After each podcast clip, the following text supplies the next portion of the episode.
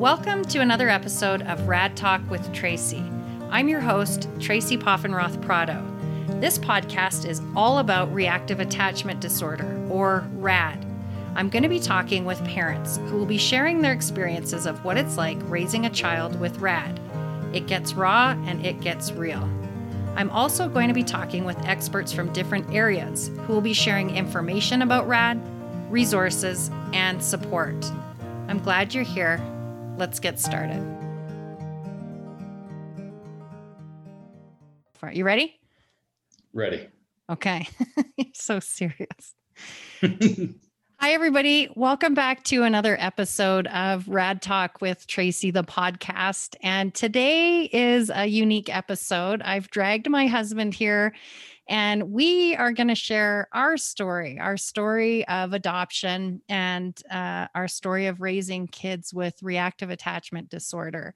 We've done 25 episodes so far. This is episode 26. And a friend of mine and another rad mom convinced me that it was time for us to share our story. So uh, I'm going to introduce you to my husband, James. Say hi, James. Hello. How are you guys? and we'll just I don't know where this is going to go. We're just going to going to tell our tell our story. When we were going to adopt, what what did you think that life was going to be like?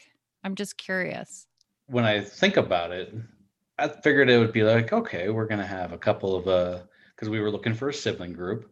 Right. And say, so like, okay, we're going to have a couple of kids. And say they're going to be a little bit older, maybe a little bit uh, younger, but they're not going to be babies probably. So I figured it was going to be just like any childhood uh, and parent scenario. You know, you raise them from the age uh, from a baby up, but we would just we'd get to skip the the part of having to change diapers and right. having to go through the sleepless nights. So I thought yeah.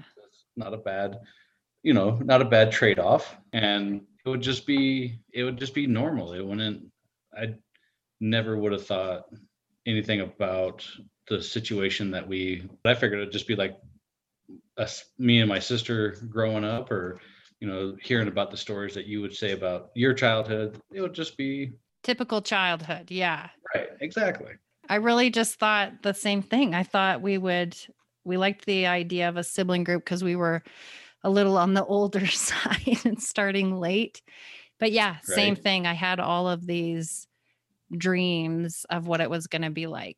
And some of those dreams, like I noticed recently with graduation and prom and everything, I always pictured with our kids, especially our daughter, because she's older. I guess I just pictured shopping for the prom dress and helping her get ready and it being this really positive experience, but that's not happening at all. So maybe we should tell everybody who so we adopted a sibling group like James is saying and we were a bit older. And so uh, we just figured it was better to skip skip a few things. And we didn't mind the idea of an infant. And we also knew that we didn't we weren't really capable of maybe a, a lot older. So we ended up adopting a sibling group of two, a boy and a girl. And our son was two and a half, and our daughter was nine when they came to us. And I don't know if you remember this, James, but this is the most telling thing. So we adopted within the state. And so we went through child, youth, and families, or we did all of the adoption, foster care training. And that was like, was it every Saturday all day for weeks and weeks? it was. It was every Saturday for I think almost a month. It felt like maybe it was yeah. six weeks. I feel it was, like it was long. It was quite a bit of information. You have to we'd have to get there at like eight, and we didn't leave till five. Yeah, yeah. So they jammed a lot of information in. Do you remember? Learning about reactive attachment disorder? Was there any training for it? Do you remember anything? I do remember them talking about scenarios where there are issues with the kids attaching and stuff like that and things to look out for like one that would be attaching too fast or one that's not attaching at all. But at the same time, my memory also could be playing tricks on me, and that might be something that happened in therapy Right. years later. So- right. Do you remember? All I remember is being at the trainings, the Saturday trainings, and I remember a couple that had adopted. I remember whoever was leading the course, they introduced a couple and they shared about, and from what I remember, I think it was that they were raising kids with some type of attachment issue. I don't know if it was reactive attachment, but I remember them sharing a little bit, but I don't remember what it was. That's all I remember from it. Huh. Now that you say that, I do remember a couple that came in and uh, talked about a their daughter that they had Right. and how great things were. Oh, okay. But that was great now. But there was a lot of problems before that. I do remember. I think uh, that that talk during our uh, our training. Okay. So I think that's what happened. But you're right. It ended on a happily ever after note. So and and I don't know about you, but for me, I feel like I was also in a really excited, not really a honeymoon phase, but just so excited about doing the work and getting through that course so that we could move on and be getting calls about kids that we could adopt. Did you feel like that? I did. I was excited. I was nervous. I was scared because it was just like, oh my gosh, we're going to be parents. Yeah. When this course is over, it's going to be like the next week we could have kids. And Yeah. so it was a lot of things going on at the same time. Do you feel like you soaked in all the information or did that kind of, I don't know. I don't think so. I think it, because of how fast it went, Yeah. it was kind of in. You learned what you had for the day, but Right. at the end of it, it was probably it probably all left you by the following morning when you woke up. Yeah. It was a lot to take in. Yeah. But I think I, I'm glad to hear I don't remember much on the attachment piece of it. The thing that I remember, I know telling a story is tough and we're not going to be able to tell every piece of it.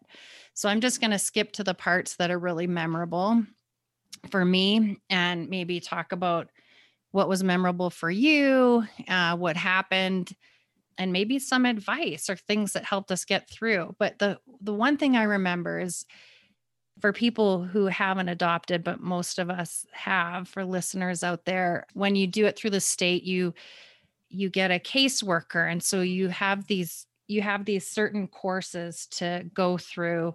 So we did the six Saturdays, eight hours a day, and it was just loaded. We had a huge a huge the biggest binder that you can think of or imagine that's what was full of information that we went through and it was really well done i thought but you also meet with this uh, caseworker who comes into your home and you fill out ours was called a safe survey and so they go through in detail you know everything about your life my life and there's a big list of disabilities or special needs that you really think about and check off whether it's something you feel capable or of handling or something that you would be able to work with in your home or not. And what I remember at that time was our state was going through a huge turnover of staff. There was another company who moved in and they were really enticing the social workers from CYFD to is it CYFD? Yeah. Yeah. Right. CYFD to come and work for them. And so we went through a couple of caseworkers. And so, but I remember being so, so excited. And the one thing I remember being really hard for me to say because I was I didn't want anything to stand in my way. I just wanted that family instantly. So it, I can be impulsive, but you know, you would think you wouldn't be impulsive with something like this. And I wasn't. I really had boundaries. So the one thing that I remember saying was we didn't I didn't mind the age as long as there wasn't a connection to the bio parents. And I was really detailed about that. Anybody that was attached or still in contact, we really went for you know, most state adoptions are open where there's a connection with the family. And I knew I would not be capable of that. I just knew it and it would just set us up for disaster. So I remember it being really difficult for me, but I kept saying that is the deal breaker for me. That is the one thing among the things we put on that list that we felt we couldn't cope with. Yeah, I just, that was what I remember going in. Right. I remember that. You remember that? Yeah. Yeah. Did you have any, or were you pretty open besides the list of, you know, disabilities and special needs? I think I was pretty open. Just the uh, just the stuff that we had discussed that we just we weren't capable of handling. Yeah. Yeah. Yeah. And I guess really we didn't know that there, like when you were talking at the beginning about what you expected being a parent, is we thought it was going to be this typical, oh, age doesn't really matter because, right? Just like everybody tells you and what you believe before rad is that you just think we're going to love them. They're going to be in a really great environment, enriching, and they're going to get lots of love and support. That's all they need. Right. So I don't think we even thought that age could be an issue, except I did have that instinct of I knew I couldn't handle being, it's terrible to say, but being second, you know, or just having to compete with another relationship. Here's what I find interesting is we were told do you remember actually i'm going to ask you what do you remember them describing so let's say they find a potential sibling group for us. Do you remember what they said about what was going to happen, like how the transition from wherever they were to us worked? I do. They told us that it would be a visit, right? Like an hour or something like that. And then it would be like a, a day type of thing. And then maybe a sleepover. And then I think at that point, if everything continued to go well, that that's when we would say that they could come and and live in the house, but it right. would be a tra- uh, it would be multiple visits before we would have them living there. right. And tell me, James, did that happen? Not even close. I Not remember, even close. No, all I remember is we were on our way to DC for the uh, three day walk for cancer. And uh, we were just pulling, pretty much pulling out of the driveway. And they had called in and asked us about what we had, uh, if we could do this. And it's like, well, yeah, we can do this. But we're right now, we are literally on our way out of town and we won't be back for, I think it was like five or six days. Right. So I remember coming back, getting home, we had to clean as soon as we got home and just you know tidy things make sure the rooms the room was wet ready for the kids. I'm going to interrupt you because you're right. Okay. we did get that call. So before that we had we had done respite for two kids and we knew that that wasn't a fit. And then we had gotten a second call about two a set of twins that were infants and here's the thing i find funny is that we said that we didn't want or weren't capable of handling, you know, uh, what was the word for when they weren't sure what was going to happen? Like you might end up fostering them, but they, a high risk adoption or a high risk foster. So we said we wouldn't do any of that. We had all these parameters laid out and all of our boundaries set, but we still got calls saying, Hey, would you do this? And I know they've got to try, but I'm just surprised because the first two kids that we did respite for were definitely not a match. And clearly, off of our survey, they had a disability that we said we weren't capable of working with. And then the second call was about those two high risk twins that it was unlikely that they were going to be adoptable. So I remember just all of that being weird. And then you're right. So we were supposed to have this very set, gradual transition into the home we get the call while we're in the driveway driving to DC or ready to head out. And it was for a boy and a girl. And it really did sound good, like a match, but they weren't going to give us any time because they had been in a foster family situation So our daughter was with her biological mom until age seven, and our son was three months. And they got pulled from that family for neglect and abuse. Whole history of stuff that you can imagine, right? Why kids get pulled. And then they went and lived with a foster family who was going to be their forever family, their foster uh, to adopt home, their adoptive parents. And then now I know what the word disrupted means, but there was a disruption. Our daughter was in an altercation with one of their kids. And I remember at the time thinking, I don't understand why that is reason for this family to say we no longer want our daughter. They wanted to keep our son. And then it doesn't work that way with CYFD. So that was a situation that we get these this call, and our daughter had been put into respite and our son was still with that foster family. And then we get this call. So it's quite urgent. And I remember saying, Well, we're we're gone for this amount of time. Well, when do you get back? And I remember saying the day that we thought we would be back in town, and they were trying to literally drop off the kids uh, that day. And I remember having to bargain for one extra full day because we didn't have a, a room set up. We didn't have beds. I remember we were ordering stuff as we were going, but uh, they we literally bargained for just that extra day. And I can't blame it all on CYFD because we were excited. It sounded like a perfect fit.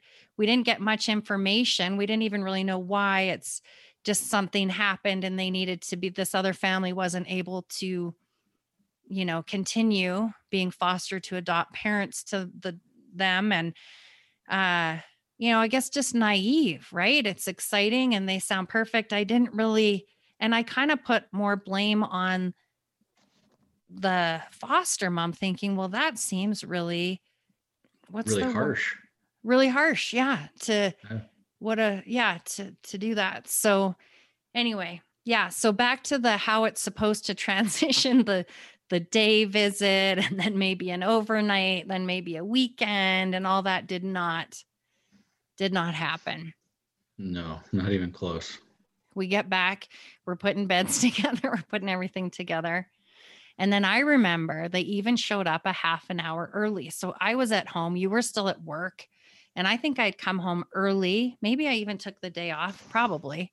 Do you mm, remember? I think you I think you took the day off just so yeah. that way that you could finish tidying up and making sure that everything was ready to go when they got there because I had to go to work.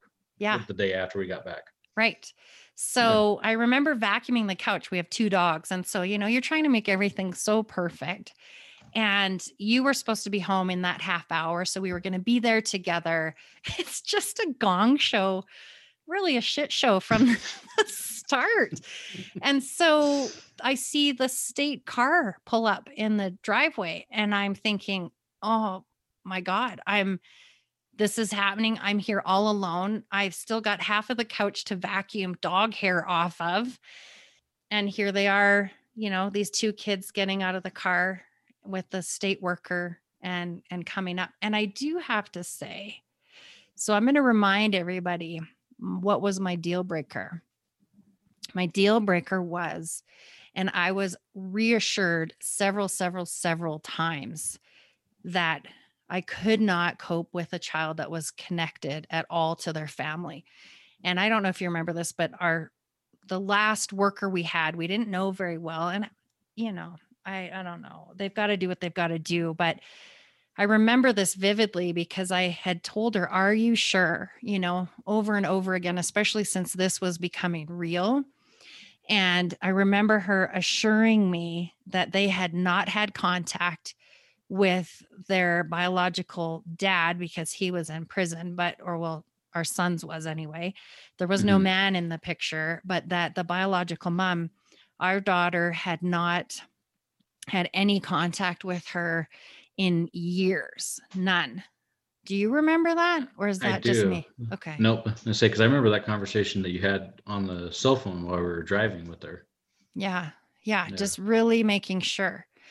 And so they come in, you know, I don't know if I texted or called you, but I remember you coming home and just from there it's a blur, right? We're all adjusting.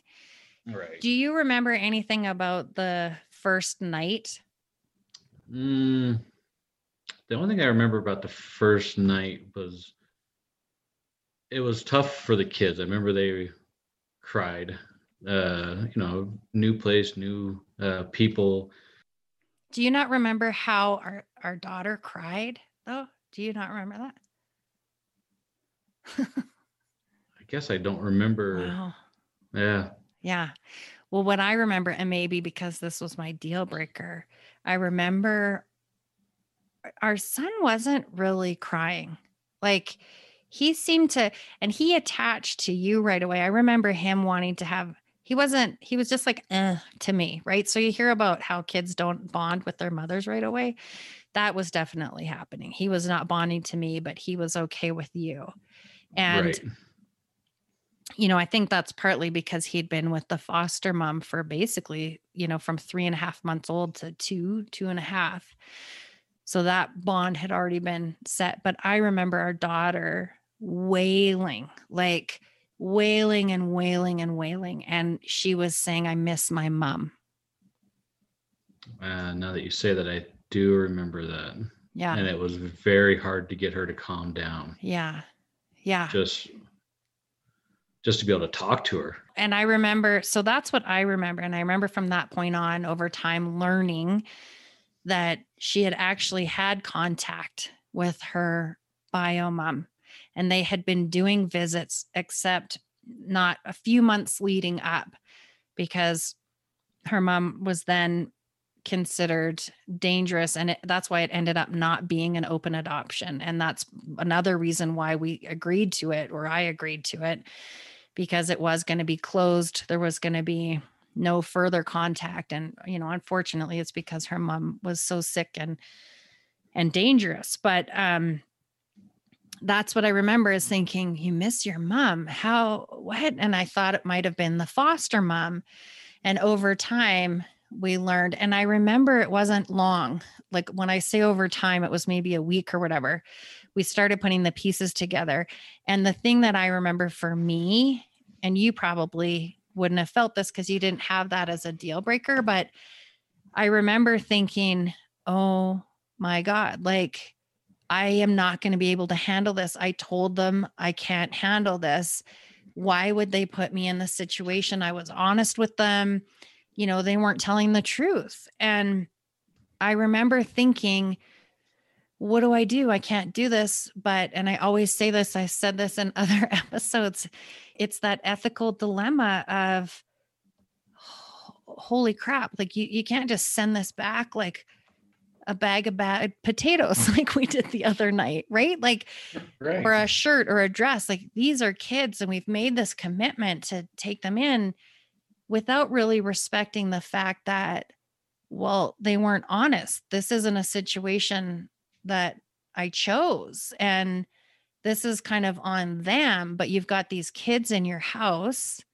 Ugh, I just, I just remember them.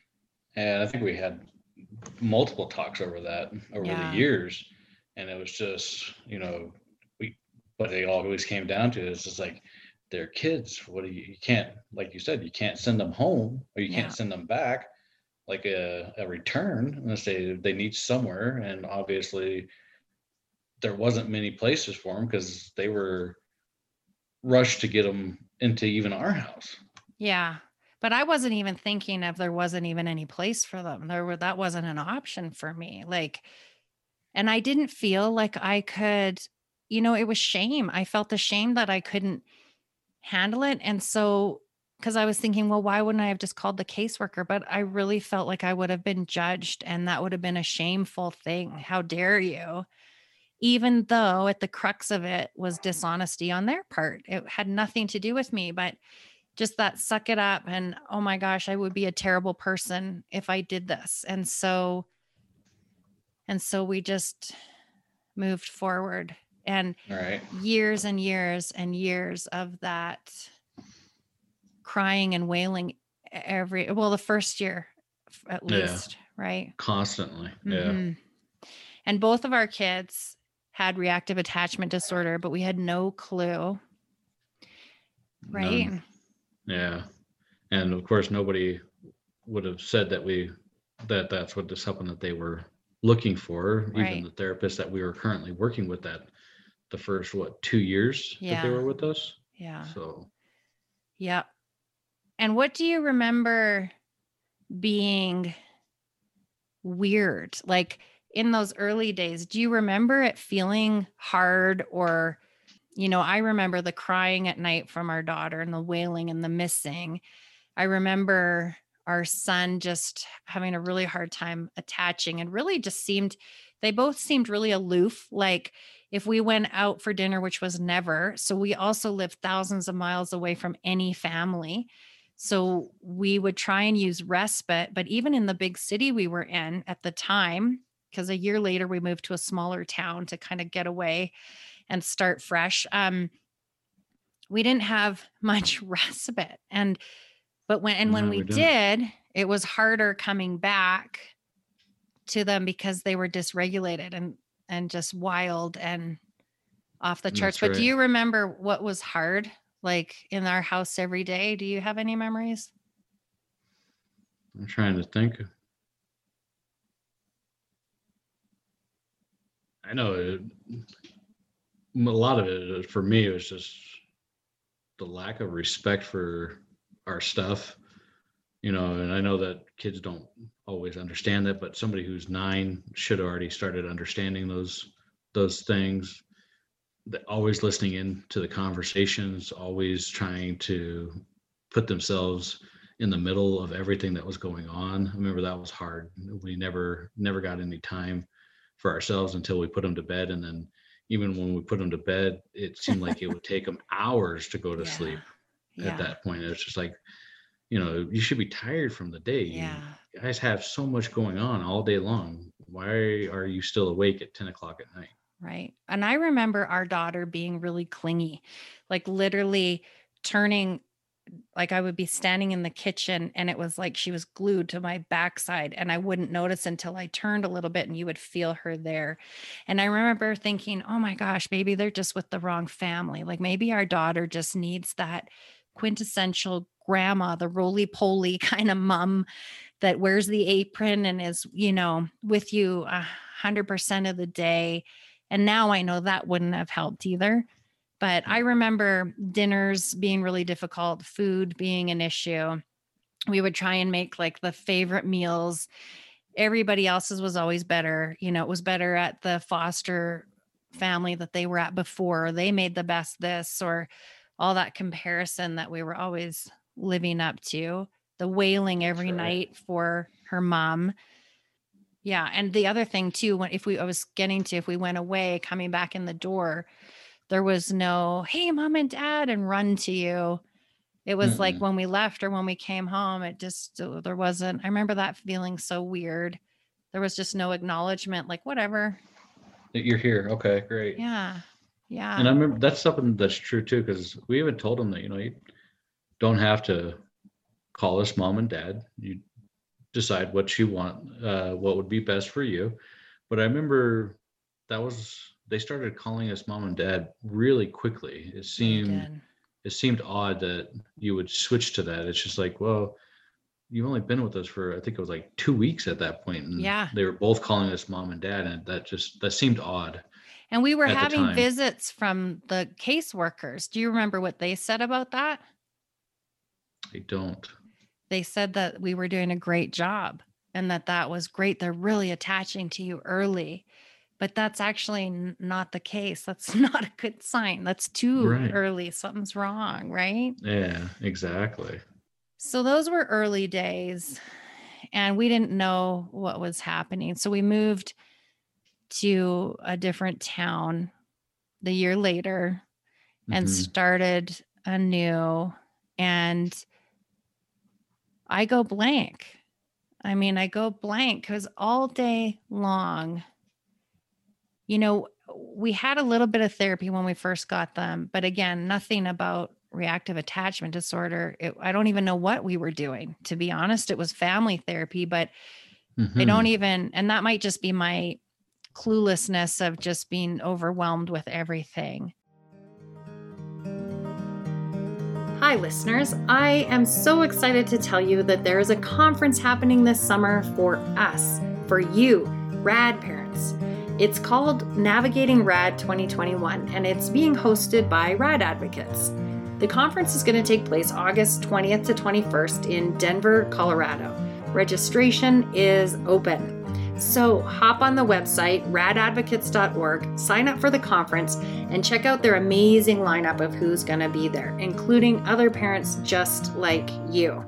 Start making your travel plans to Denver the weekend of August 20th to 21st. I hope to see you there.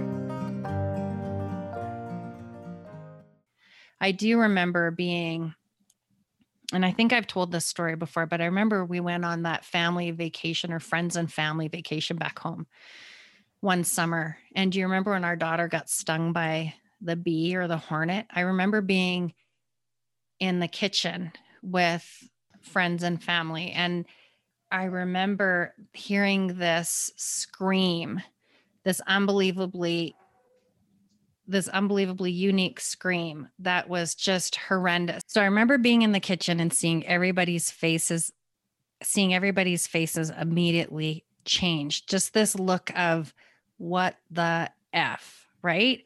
Just there, you could see the wheels turning. They had no, your, their brain could not register what that scream meant because they'd never heard it before. But for us, uh, it still never felt good. It, oh, it was awful. Uh, but we at least knew what it was. And so our daughter came running in. She'd been stung by a bee. Uh, and you know, two of the people are nurses. And so they, you know, loved her up and took care of her, whatever. But I remember talking later that night, we were sitting around after all the kids had gone to bed and just um, telling everybody, imagine hearing that scream every night for about an hour or two hours before bed. That's been our last year. And that really hit home for them just hearing it and then imagining that and that's what we lived with every night for year after year. And you're right, there was no consoling, there was nothing.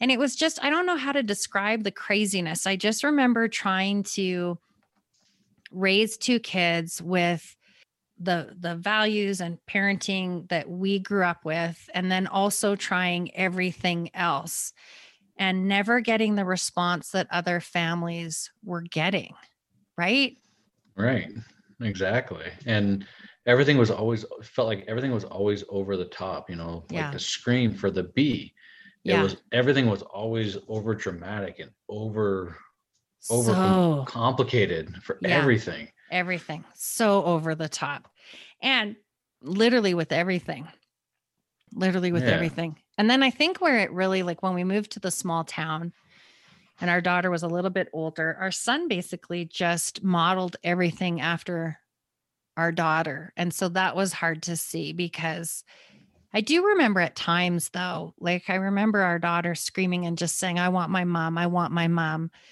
and I remember our son looking at her because I was standing there. I remember our son looking at her and looking at me and saying, But she's right here. She mom's right here. And so right and so he kind of got it because he was younger, but where it got really hard was I think the older than the next years to come. And especially so our son was just really dysregulated. And I just kind of equated as a spaz, right? Lying all the time, lying about everything, getting into everything. So they would always sneak and steal food. and stuff that she would always teach him Yeah. to do Yeah. Right. And then she would be inappropriate with him and what she told him and what she taught him.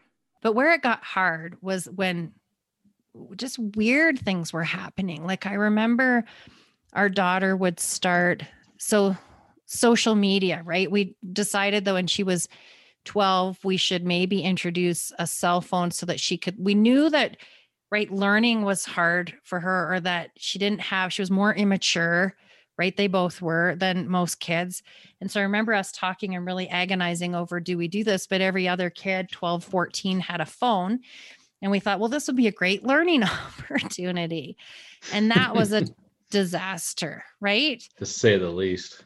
Lots of inappropriate things happening with that phone so it got taken away, including, you know, inappropriate photos, inappropriate texts, causing fights, creating drama, egging other fights on between other people.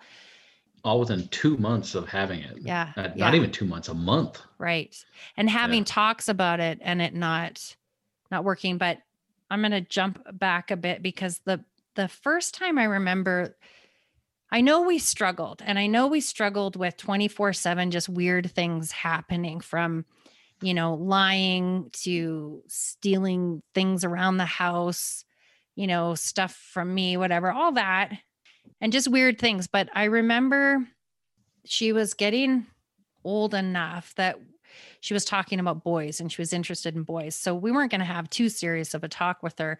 But I remember this was a, a real like whoa what is happening moment because we had a really gentle we made it fun we're like hey let's let's talk and you know we this is an exciting time in your life you know you're getting interested in boys and there was a certain boy and we didn't say anything yet of any substance about it either i think we just were leading into the talk and i just we were upstairs and um it switched. She just lost it. And that's the Hmm. day when she was screaming uncontrollably. She was trying to hit and kick me, you, everything, screaming. She was throwing things up. I mean, it was just crazy. And here's our son downstairs. We don't even know what's happening. What what set this off, right? It made no sense. I remember kind of hugging her and sitting with her because I learned that from past experience. And I remember calmly whispering in her ear, you know, uh, just calm things like just breathe, you know, you're okay. We're we've got you. And she was just screaming, you know, you're not my parents. I didn't choose this. And I hate you. I don't care about you, all of that. But she was screaming and just at that high level of out of control. It didn't, it didn't lessen. Like it, no, for it was like a half hour, 45 minutes. I was thinking 45 minutes. And I remember saying, uh oh, like we need to either get her to the hospital or we knew about a shelter that um, was helpful because they had therapists and stuff. And we live in a small town hospital. So having mental health staff on staff, especially, you know, later in the evening, like past dinner time when this is happening. I remember coming down with her. I don't know if you were coming down with her or me, but she was kicking. She kicked a plant pot and dirt went fly. I mean, it was just, and then we had said, you know, we either need to take you to the hospital, which we knew she hated hospitals, and or we need to take you to the shelter. We said the name of it. And I remember her just losing her mind even more, but we couldn't calm her down. And so we ended up taking her to the shelter, or you did, because the hospital wasn't an option. Later, we found out that she'd heard from kids that parents who take their kids or end up at this shelter means their parents don't care about them, don't love them, which is interesting because I don't know if she really even cared about that. But yeah, and then she just went catatonic.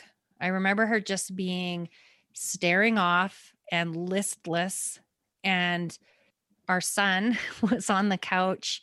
Our son was on the couch just in uh, balled up and eyes this big and Hmm. crying and not understanding what was going on. Like that was the biggest what is this?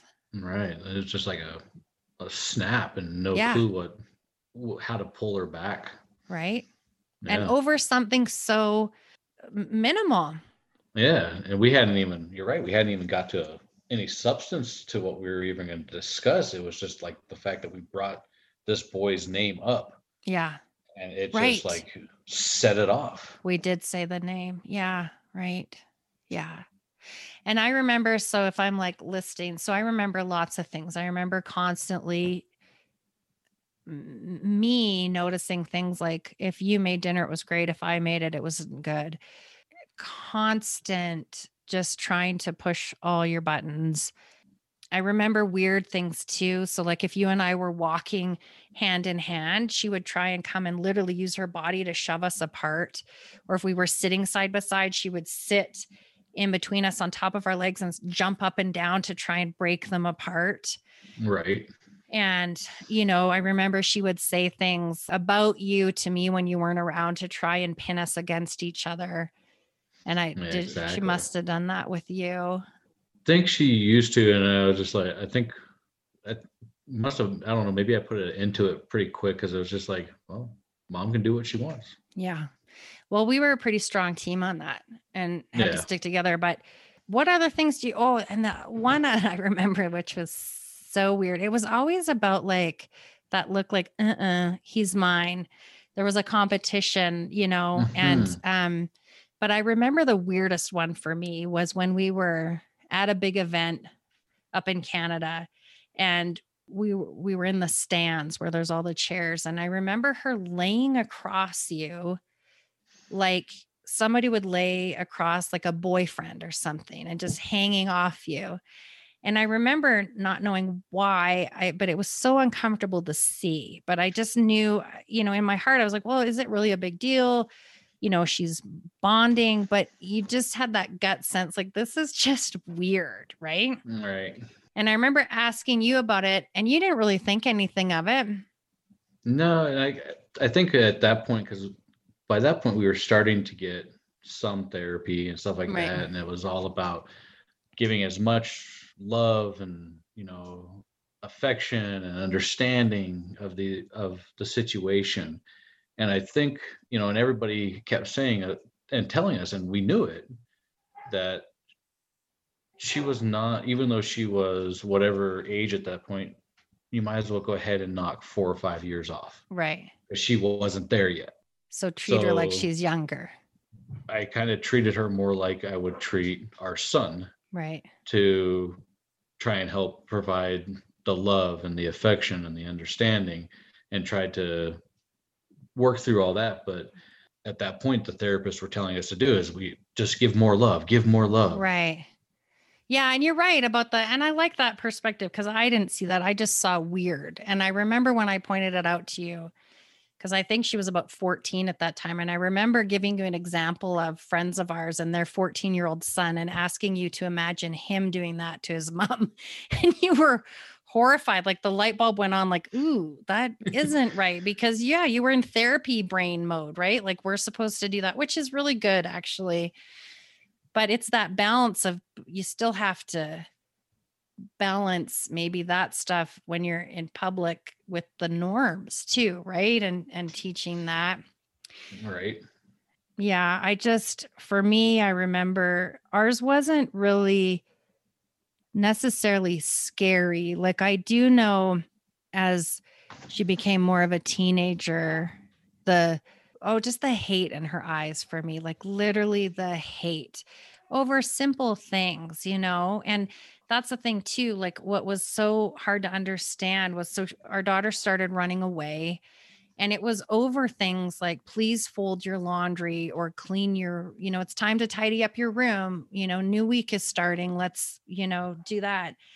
And just again hysterical and and running away and calling a friend and ending up at the shelter again. And but i do remember the anger starting to turn into uh, walking by me and giving me a hard shoulder check a couple of times. I mean just so it was starting to escalate and finding knives under the sink and it was actually our son so he's they're 7 years apart and he would find the knives and i remember him asking me one day it's funny and it's not funny but asking if we should call the police and he knew it was his sister but he also knew it was wrong so this poor kid his brain is like What do we do? this is dangerous.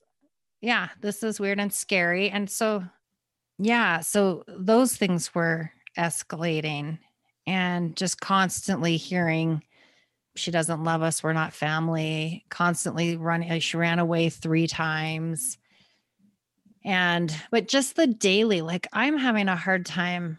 I think when you go to tell your story, your brain goes into protective mode, or it does go in protective mode. But like what did you see so as the as the mom right i was always the target and so and it was really 24 hours a day so it was anything from if i'd written her a nice card you know you try and do all the things from therapy to sending her to camp to positive cards in, you know, her bag and ah, you just do all the things. But, you know, I would find my card in the garbage can or, you know, if she went somewhere, anything that we gave her would stay back. There was no attachment to it. And, and the glares and stealing and the shoulder checks and always trying to tear us apart, you know, like I was describing. And whether it was looks or, um, just words just the the manipulation and the triangulation but it just grates on you and but it would happen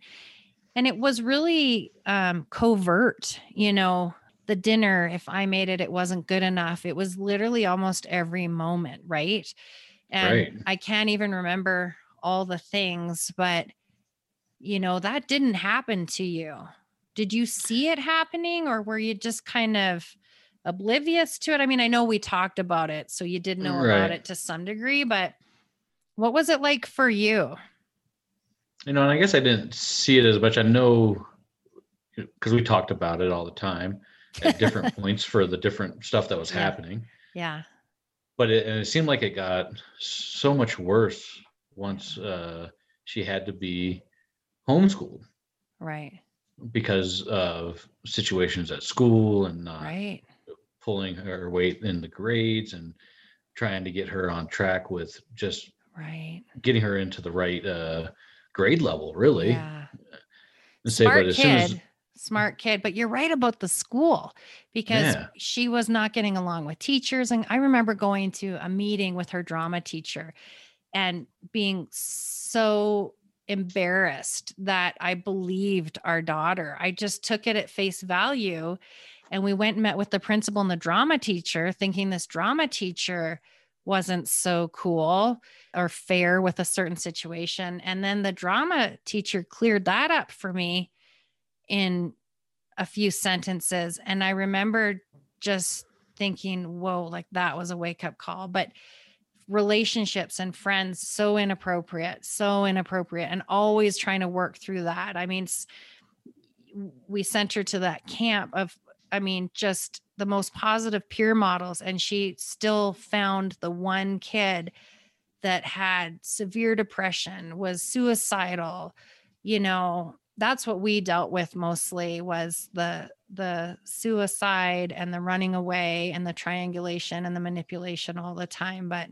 Mhm. sorry you just brought me back to all the school issue i mean everything was an issue Right. everything all day long whether it was school whether she was at a friend's house whether i mean there was always some we were always on guard all right, to the point of having parents showing up at her birthday parties uh, because of problems, and say having parents show up to talk to me at my place of work because of something that she did while at a sleepover. Let's and their was- child being fearful right? right I remember that at her birthday party, the parent walking right in. They knew exactly where her party was going to be held. And she was with all her friends, and you and I were there with our son as well. And I remember seeing that parent walk right in, just balls out right into the party. Mhm. We took her outside and had a talk, and Yep. right. And her son was afraid. Yeah. Yeah, ridiculous. Yeah. And all this time, we didn't know what was happening, right? Like we just Right. kept trying to do every parenting technique that we could. Yeah. Yeah. And and we grew up in a totally different style of parenting than what's required for a rad kid. Yeah. We didn't even know. I mean, we were trying to modify our parenting, but just not to rad. We didn't know. Right. As a dad, what was it like for you? I mean, you didn't experience so we're we're tight. Our relationship really strained because and I don't think we even knew it was because everything we were doing was talking about her, walking on eggshells. I remember hiding. So all those self-protective things. I remember feeling so guilty but coming in the things that helped me were hiding, hiding upstairs in our bedroom and feeling guilty that she was down there. But at the same time, I'm thinking, you're this age. I can't, I don't know why I can't handle you. I feel guilty and just needing that time, but then struggling with the guilt. And I remember early on when the kids came to us and we were having a hard time finding respite. And at the time, we couldn't even leave the kids with family members or friends. Not that we had any family close, but we did have friends locally. Right. And, um, but they weren't trained because they weren't adopted yet. So they were foster kids. So in order to provide or stay at somebody's house, so you're sending them to another stranger's house that maybe has foster training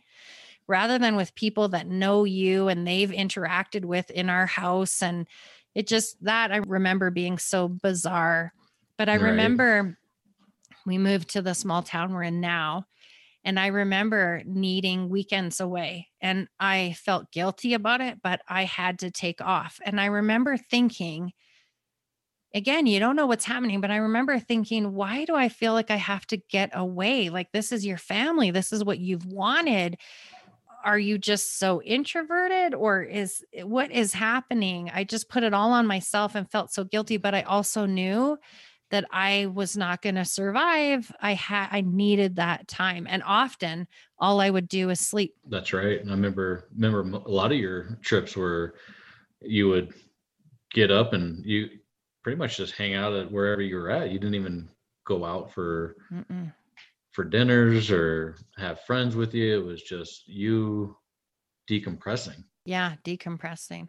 But yeah. what was it like for you as a dad? Because you didn't have all those things coming at you all day long. Like, what did you did you feel like things were normal?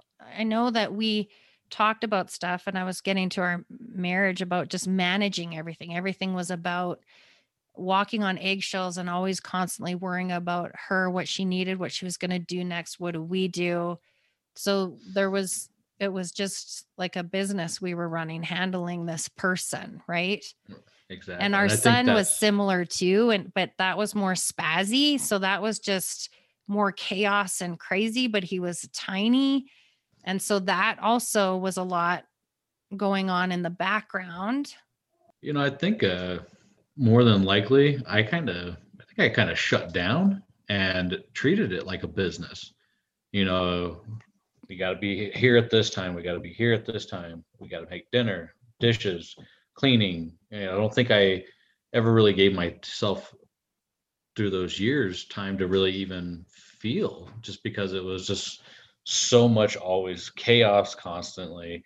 I think it was just more of a we've got a schedule. Let's just make the schedule happen by nine, 10 o'clock at night. You and I are both wiped out anyways. Go to bed, hop back up and basically repeat. So you tried implementing structure, just get us in a routine, make the thing, same thing happen every day. Right. You just wanted to control the situation. Exactly, as much as you can, right? Right. Say, not, say it doesn't it doesn't mean that it ever really worked, but right.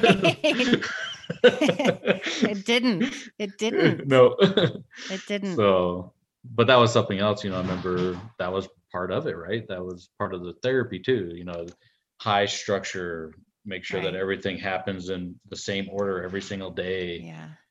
And that didn't even help us. No. So, but I think that was kind of where I went to, and I just, you know, that stuff with when she would freak out. It was, I think it was just like, all right, well, let's wait a minute, see if she can calm down long enough for us to have a conversation. You were able to do that. See, that would trigger me and just get me so agitated. Yeah. And I think that's what I, I would just, I think my body would disconnect from the situation and just wait. It didn't always work. Yeah. Because I would be triggered at times too, you know, and things that she would do that would just be completely off the wall. And what kind of things do you remember? I don't know. I'm gonna say because yeah. I think once it happened and say I was I think at that point I was just so mad usually mm-hmm. that your brain just kind of yeah pushes it to the side and you just I forget about it. I remember being embarrassed thinking about the neighbors. We live pretty remotely, but the neighbors are s- still within earshot and I remember just thinking what are they going to think because our daughter would would scream and be outside screaming and it just wasn't normal the situation never matched the reaction Thanks for listening, everyone, and I hope you'll be back to listen to future episodes. If you like the show, please subscribe and help me spread the word by clicking share and like. If you're a parent who needs more support, whether it's for you or your family, please check out my website at radtalkwithtracey.com and visit radadvocates.org.